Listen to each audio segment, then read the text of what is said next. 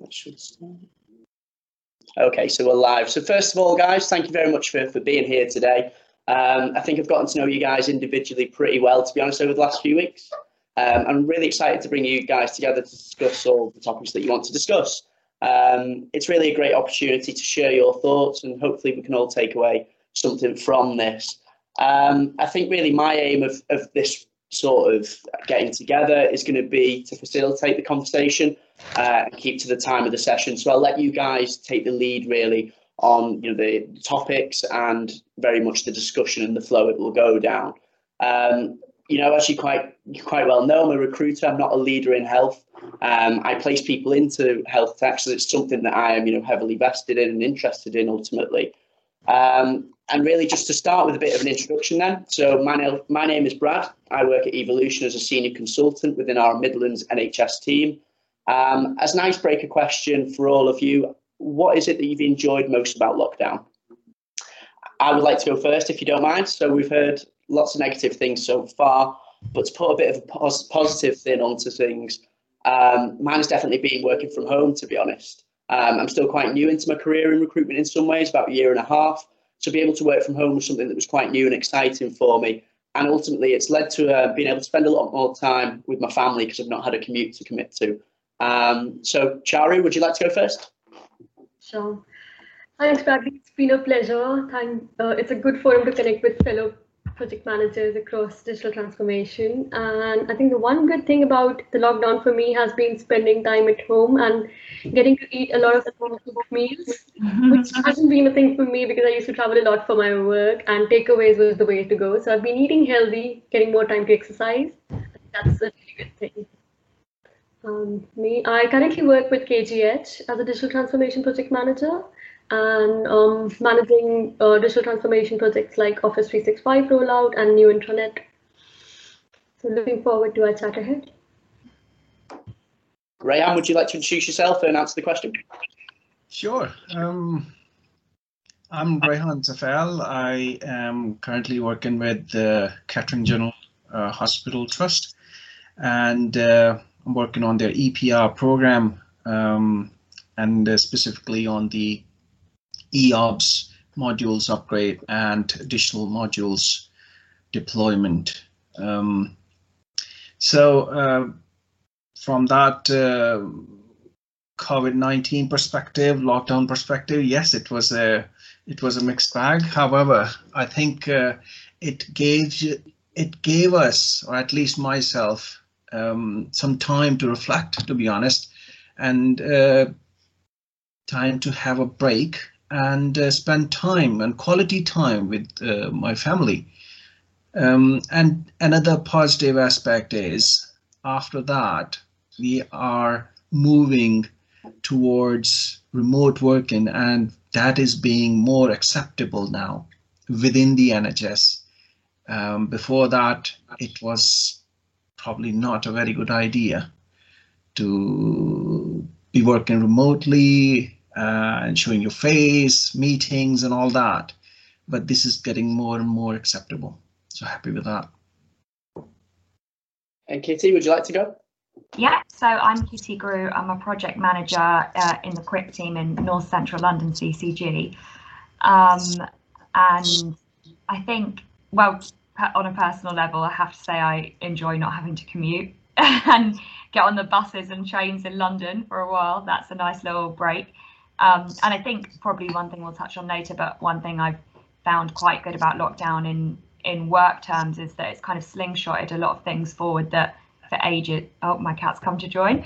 Um, that for ages I was told wouldn't work and um, needed a lot of um, work towards changing, things have actually happened quite quickly, even things like flexible working, as you're saying. Yeah, definitely. I think we've all made some some really good points there. Um, I think really the first question that we'll move into then is, is, Kitty's question. I think it it leads on quite nicely from the icebreaker question. Um, Kitty, would you like to read your question, or would you like me to read it for you? Yeah, um, I can. I do have the email. Um, let me just get the email up so I can read it. Yeah, no problem. Um, yeah, so mine was um, about I've found, as I said, I found the system to be very efficient at implementing changes quickly, um, and we've been able to put systems in place quite effectively, um, especially projects that we found quite hard to get off the ground before. So I guess my question was, do we think this will continue post COVID, if that day ever comes? Um, and if it, if is there a way that we can help speed that along? Because I'm conscious that I don't wouldn't want to just go back into the old way of working when I think we found we can effectively work this way. Yeah, I think I can um, add to that, uh, as, as, I mentioned a bit earlier, that yes, we I, I can see the shift. I can see the changing behavior towards that, and that is very positive. Elsewhere in uh, other industries, um, it has been a common practice, especially around IT and digital arena. And uh, for the NHS, as is my, my experience over several years, um, it has always been the case that, oh, face-to-face meeting would always be a good thing. And that is how, because when we talk about project and program management, it's, it's, it's a lot about stakeholder management and uh, getting their expectations right and uh, manage their expectations properly. However, with this um, with this event, with this pandemic event, I think that has shifted their approach, specifically around clinicians um, um, and other uh, operational uh, senior management as well. Um, that is now they feel and they understand that yes, with this new technology, this MS Teams, because usually and mostly it's MS Teams which is being used within the NHS. So all these new technology, it is very well possible to have uh, a very good face-to-face -face sort of virtual conversation and get your points across and uh, in in um, while while without leaving your office or desk even and that is helping them save more time without going to um, meeting rooms somewhere in the trust or that organization and then coming back and and meanwhile there are lots of you, you, you see people you have to talk to them and if it's a one hour meeting it ends up a two hour sort of whole session. So from that perspective I, I see that change and shift and that is very positive in my opinion. And uh, i can see that they quite like it as well.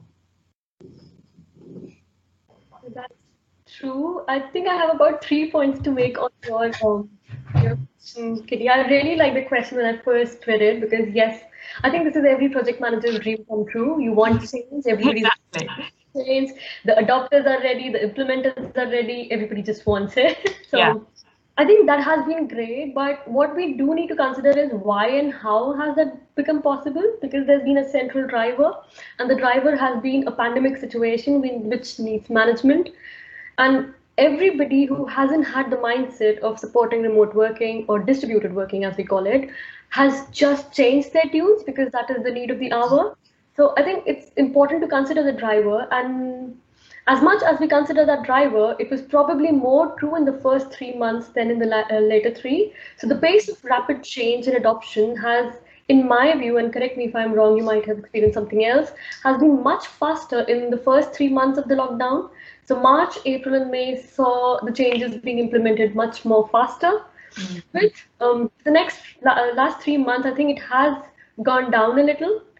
Uh, it's still gone back to its previous phases when it has to check a lot of boundaries on IG side, on clinical safety side, on adoption and training, and it's um, it's slowly you know coming back to normal. Mm. Uh, and that's where the second part of your question really excites me. What can we do to maintain that pace?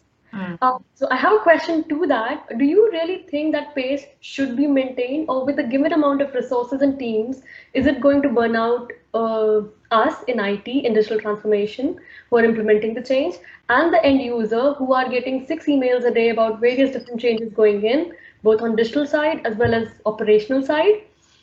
So um, how do we create balance? That's interesting. I think there's I think I agree that it would be very difficult at the exact pace that we're doing it now and processes to carry it through completely. But I definitely think there's um, elements of it that we can take forward. So, um, for example, I found that it seemed like individuals are given a lot more ownership other uh, of work, at least in my organisation, where before you would have to run something by three different people at different levels. We, I almost felt trusted to be like, okay, you guys work as a team and you can make that decision. And I do think that sort of stuff could be carried forward. But equally, I'm aware that um, because we're moving these timelines uh, faster, certain things like testing, for example, or um, getting feedback and implementing that feedback has kind of been cut down. And I, um, it, I guess we're doing it more as we go. So we're changing things as we go. But equally, I get that that can be difficult for, for clinicians who don't have a lot of time to um, keep learning a new process. So I think that that is something that might be, get a bit lost if we continued in this way. You know, evaluating things, looking at what actually doesn't work and does work, and making those changes. But in terms of, I guess, as you were saying, like meetings and stuff, there are a lot of things I think actually do we need to have loads of different meetings with loads of different people to do this, or could we just um, push it through? But I do think, yeah, I get that engagement um, to build something, especially with clinicians, has been slightly lost. So for example, we're putting in a new um, referral support system. And ordinarily, we probably would have had more time to sit down with, you know, GPs and ask what they want. But in this scenario, it's been just like, okay, here is the system. This is what it is.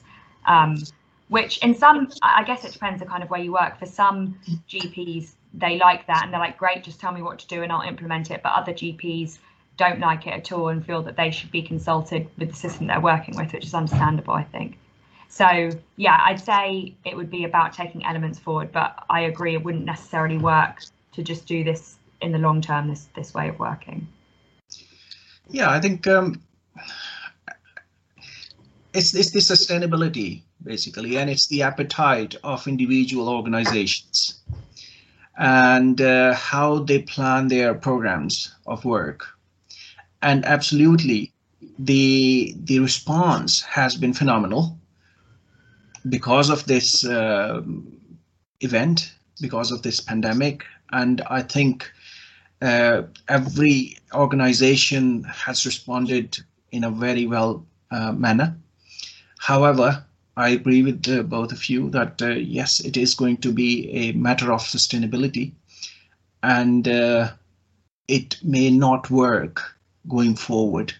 And then each individual looking at their resources, looking at their programs of work, and looking at the appetite.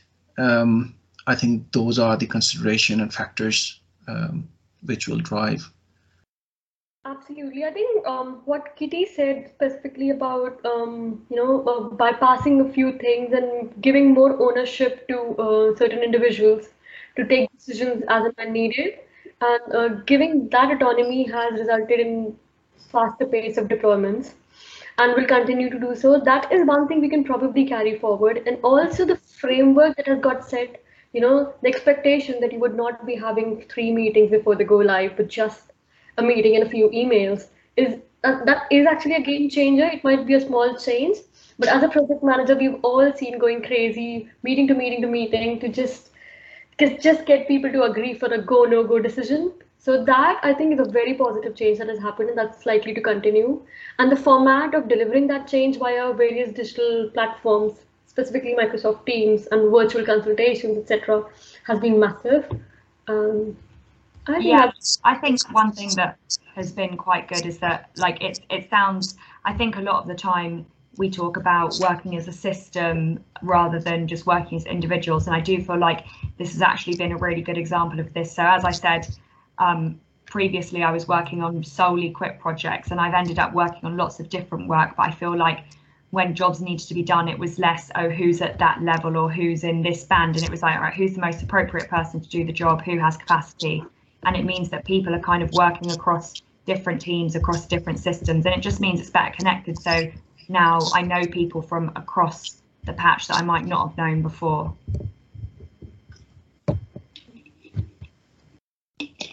Has anyone got any other points they'd like to make on that particular question or? no, thank you. Call it a wrap on this one. Okay. Um, I think leading on to the next question, I think we'd like to maybe look at Charu's question next. Um, Charu, would you like to read your question? So, um, let me just bring that email out. Yeah, no problem. Right. So, um, what I wanted to talk about today with um, all of you is, you know, leveraging the power of collective negotiation at NHS to drive supplier behavior and establishing central deals and you know maybe empowering the central bodies to do that on behalf of individual NHS organizations. So just to give you a brief overview of this, we at NHS are a group of 1.4 million um, um, individuals who work on various different clinical, non-clinical administrative systems. And we come from different walks of life. We come from different trusts, CCGs, health informatics, etc. And together we wield a huge negotiation, negotiating power, which gets diluted or lost in local inefficiencies. Uh, so as, as NHS, should we be looking at support from um, central organization like NHSX and NHS Digital, which they have done previously in, you know, negotiating deals with Microsoft for the likes of Microsoft 365 recently, or Windows 10 licenses, buying them um, centrally and allocating to NHS. And then each organization also benefits from situation like COVID-19 where huge debts get written off. So um, how should these things be channeled going forward to give the best benefit to each organization? Okay, I, I can go first. Um, it's a it's a very I think important and vital um, question, and um, something it there has been a lot of work. If we look at the history, I'll give you some context, and um, we, we can take it from there as well. There was a program, national program for IT and NPfIT program. Um, a decade or so ago, or even more than that, 15 so years ago. And uh, that was a collective effort from NHS England to make a deal with the supplier, negotiate and try to implement um, all over the trusts. However, you would find it in, in various um, readings and, and journals and media that didn't work very well, unfortunately.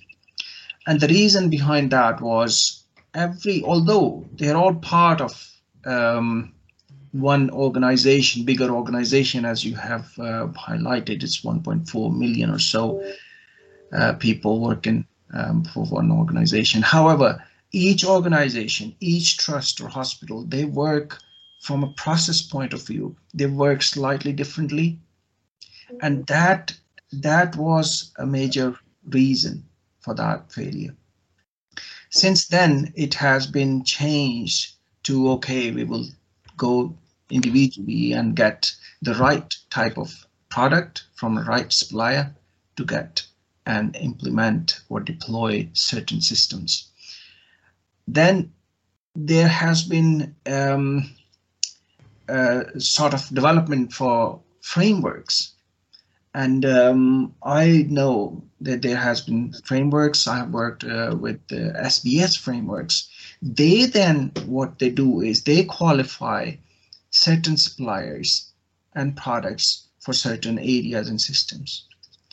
And that is how it makes it easier for organizations to not only scrutinize because they are all already been scrutinized through that framework, but it gives us a better chance to shortlist, do a mini competition or things like that, and even negotiate on cost element.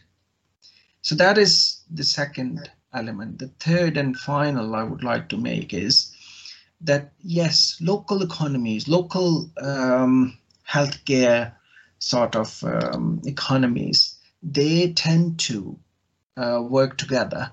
And I have in Midlands, I have not only witnessed, but I have been part of that as well, that uh, collectively, you trust, they collectively, if they want to um, implement a system, they go out to uh, tender so that they can get and negotiate a better deal. And I think with this um, STP, um, you know, sustainability and transformation program, which was launched uh, by NHS a few years ago, and then that has helped us a lot as well. And that can probably drive towards further collaboration, if not nationwide, but local collaboration.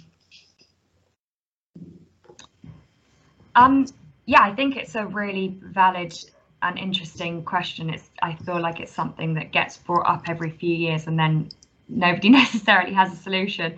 I don't know if you've read um, Lord Carter of Coles did um, some reports on this. I, I, can't remember exactly what it's called, but basically discussing system efficiencies and um, places that I think there was an example of like a, a particular um, bandage that one hospital was buying for 60p and another hospital was buying for 25 pounds each one. So there is a really vast variation. And in the report, he isn't necessarily talking about right from the get go trying to bring everyone to the same supplier and the same pr price, but it's more about, I guess, closing um, that um, the inconsist that such a big inconsistency, so such a big gap, and I think that would probably be a sensible sensible place to start because I think it is quite difficult, isn't it? Because um, I struggle, the, the, questions you're saying, I struggle to do that in north central London. Even in when I was just working in Islington, it's different, difficult to get all the providers to do the same thing, let alone all of England, uh, all of the NHS. Um, so I think it, it would have to work in a way that you'd find a level of, I don't think one blanket um, procurement provider would work for everyone. Uh, that that feels like it would be too difficult, but equally, I feel like there must be a smarter way to have less variation. And again, it I think it can depend it can depend on the area because there are things like inequalities and different trusts or different places have different amounts of money, which can make it quite difficult. And I know that when, although it's not procurement, um, along the same strand, when we've been trying to implement framework that say one hospital uses um, and we try and use it in another hospital, they can say, well, that hospital has loads of money or they have loads of nurses or whatever, and we don't have that. So it's quite difficult to take one framework or and spread it across all of them. But equally, I do think there are ways to close the gaps that there's slightly more consistency. Um, because yeah, there shouldn't be one trust that's paying, you know, more than 10 times what another trust is simply because of the provider they have. It doesn't make sense.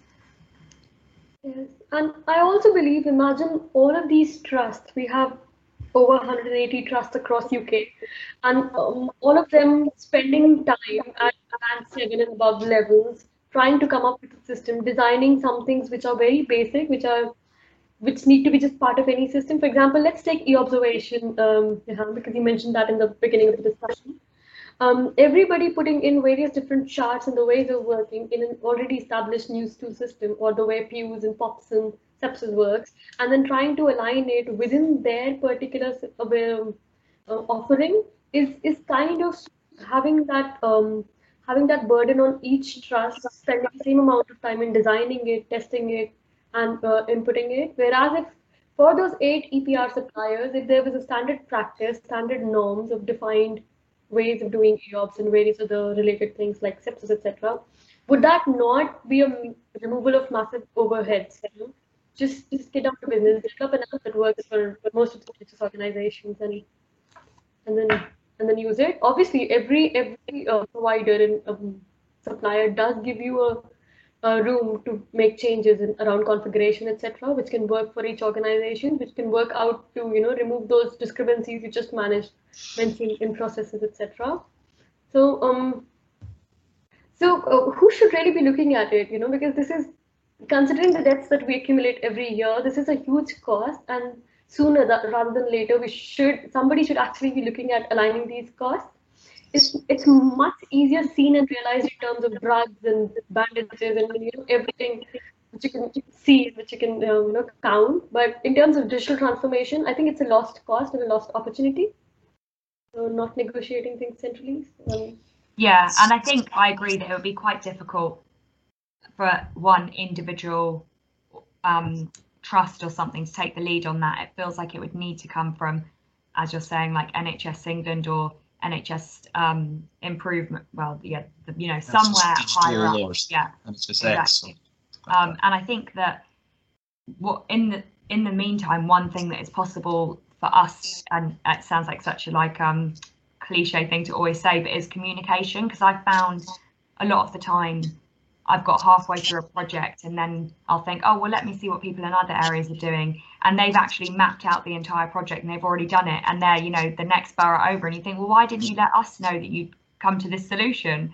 So I think, you know, now that the CCGs have merged, that might um, be a situation that is a bit different. But I do think that there is something about sharing best practice with people and saying we've come up with this solution. Because then I find what can happen is if two um, different organizations have worked really hard on a project.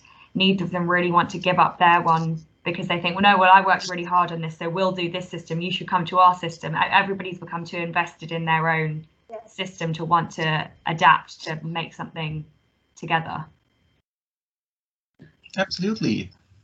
Um, this this collaboration element um, absolutely, I agree with that. And uh, the point you made, uh, Charu, about uh, um, e-observation and News2, and pews and all that. Um, yes, that all makes sense. And uh, there is a nationally available uh, news for for adults news 2 charts, which is now being adopted by all EPR suppliers. However, funny thing is, there isn't any for children, unfortunately, and that is being developed by NHS. Uh, so this has to come again from the top, from from NHS or NHS improvement or or some sort of um, clinical body up there or digital body, so so that it trickles down and adoptability rates can go up and collaboration and communication is the key. And um, we we are, for example, with this project, we are collaborating with Alder Hey in, in Liverpool, uh, which is a which is a brilliant uh, um, trust for children's.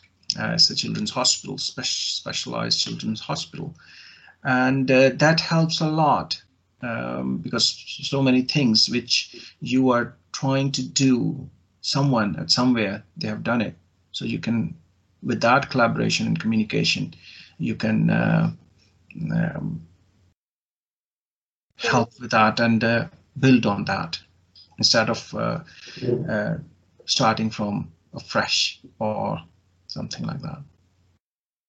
Definitely. Does anyone else have any points they would like to make on on Charu's question? That's really interesting to talk about. Yeah. Okay, um, so finally we'll move on to Rayhan's question, certainly not last. Um, if you want to ask your question to the group, Rayhan. Uh, yeah, it's, it's, a, it's a sort of a general discussions around uh, the EPR implementation and the clinically led implementation of EPR and its impact. Um, around that, um, I'll I'll start with that and we can have a discussion. So generally the clinical systems or digital systems in the trust, they, they are taken as IT systems. You might have heard it and it's been going on. The trend is changing a little bit, but still it's the IT systems. All right, it's IT, it's IT. And that makes it feel that, okay, they are the owners, they are the responsible uh, people who are going to configure it, implement it, and hand it over and all that. However, these are clinical systems uh, when we talk about EPR, when we talk about um, electronic uh, patient uh, sort of medical um, medicine administration and uh, vitals observations and these kind of systems. These involve and include a lot of clinical input. And that is why, um, in, in my experience, I have seen that wherever there is a clinically led team working on such system or project that has better um, chances to a successful implementation and adoption. And that is very important, adoption. That change, if it is a clinical led project of that system, then the change to bring in that change becomes easier and adoption becomes easier. Otherwise, in, in, in many places, if you see if it is IT if it is operations leading on that, it's the change aspect which is or which can be a potential um, uh, potential point where it gets stuck. What are your views? So um, I'll go first. I haven't had much experience within Kettering delivering an EPR, but I've been part of a few meetings and we get updates from your program manager. Um, uh, in my previous role at UHL, uh, there were a few work streams on EPR that were delivered. And these programs, like with any other project, are highly dependent on your end user. If you're not factoring your end user experience and your end user feedback and system design and testing, you are likely to set up yourself for let's not call it failure, but uh, reiteration or changing things much quicker than expected. So um, it is a very important that this should be not just uh, inclusive of clinical leadership, but also led by clinical leaders. And that's why there are posts like CMIOs and CNIOs within trusts. Having a CMIO or a CNIO as the SRO for a particular work stream, and then having a team of uh, certain nursing staff at various different bands, which are called clinical facilitators at UHL. Could be called anything in various organizations. They're like a link between IT and the clinical staff. And they work closely with business analysts, solution architects, and project managers to not only design the system, but the processes on how things would change on ground and then help you with training and comms as well. So I think having them is like having um, having people on ground and with, with their ears and their eyes on what's actually happening and aligning that with your EPR goals is very helpful. And that should be a part of any EPR program, is my feeling. Um, Excellent. Yeah. Yeah, I think definitely there's a benefit to even if you have something clinical led, it's very useful to have a, a different range of people on on a sort of design team. Like, I'm sorry, my cat is obsessed with getting in the camera. Um, with a design team with different pe people who can pick up different things. So, um, like you're saying, like it's good to have a project manager because often clinicians don't have a project management experience. You know, they wouldn't know the typical things of timelines and business cases and that sort of stuff. And I guess as a project manager, that's where you can assist. But equally, as their subject matter experts, they understand how things work in practice because I think it can often be easy. I've looked at certain statistics sometimes and be like, well, why don't they just do that? That makes more sense. And once you talk to a clinician, there's like, actually, there's a valid reason why we can't really operate like that. Um, equally, if you have business analysts, it's really helpful for them to be able to spot certain trends that you might not pick up because they know what, you know, normal looks like and what's something that looks slightly out of place. Um, and I think there are definitely forums that are really useful. So at my old work, I used to work for the Academic Health Science Network in South London, and we used to run community of practices um, around subject, certain subject matters, um, like clinical subjects, and they were always run by a clinician, and it was a complete mixture of bands, so it wasn't at all hierarchical. Although there was a leader of each session, they were very much more a facilitator. Um, and loads of really great ideas came out of that.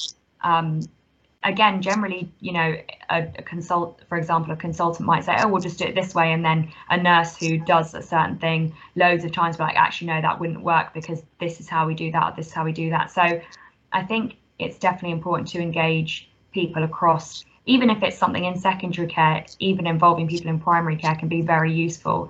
Almost, again, like it sounds cliche, but looking at the whole patient journey and how that will be affected by something rather than I think often people can fall into a trap of thinking, for example, us working on RSS, it's easy to go like, well, all we're working on is the referral. So we're in look at that stage of the pathway. We're in reality, you're trying to affect the entire pathway because maybe they don't need to go to secondary care or maybe it can be handled in one place. So even if you're working on one part of the system, I think it can be important to look across the whole system and see how you, your scheme or project or whatever slots into that.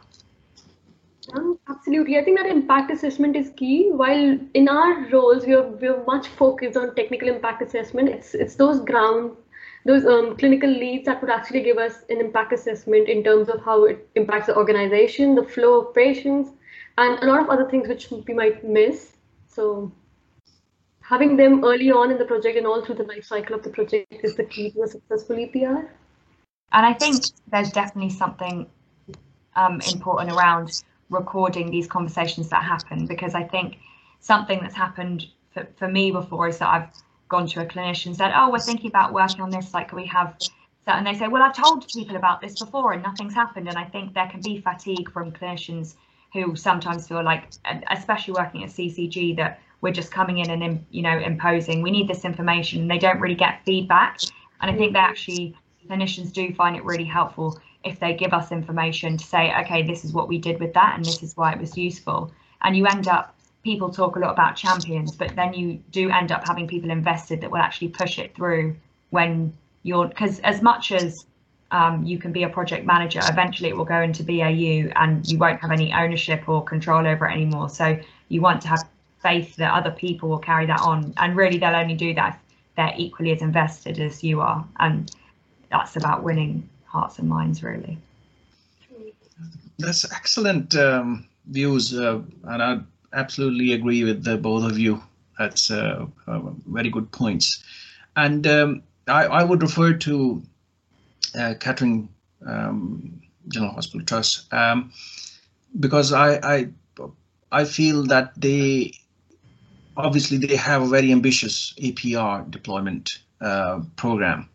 However, I think they they understood the clinical engagement side and the importance of all the program clinically led, and that is how, and that is why we see um, clinicians engaged and involved and empowered, and that is making that program to move forward that quickly and be able to implement successfully.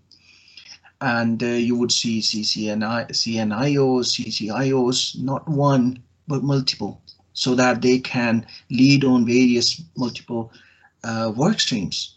And that is very helpful. And that makes the the whole program flow very smoothly and very quickly. So, yeah. Definitely. Does anyone else have anything they want to jump in on really on Rayhan's point there? I think that's everything covered. okay, so that's that's pretty much everything. We've covered all the questions that we prepared for, guys. Um, I just want to take the time as well to thank you for your contribution today. Um, I hope you all found it enjoyable and useful. I certainly have uh, I really appreciative of you you coming together to to get involved in something like this. Um, next steps from here, we will get our marketing team uh, to prepare some sound bites. Nothing will go out without your saying, um, saying that you're happy with it. Uh, we will then also come to you separately with your soundbite and publicly thank you on LinkedIn. Um, is that okay with you guys? Yeah, thank you. It's really, really interesting. Good. I'm glad you've enjoyed it. Just to quickly mention as well, we also have a Slack channel for participants in these events. Um, so I'll add you into that as well, so you can have a little bit of a network of people that we've also had on previous sessions, and you can keep in contact yourselves as well. And also, we'll post some content in there that you you can see what we're up to as a as a brand, and also myself, um, and really be able to keep you in tune with everything that's going on. Sounds good. Thank you so much. No problem. Thank you very much, guys. Have a good evening, everyone. And very nice meeting you all. Nice to meet you. Nice to meet you all. Bye. Bye bye.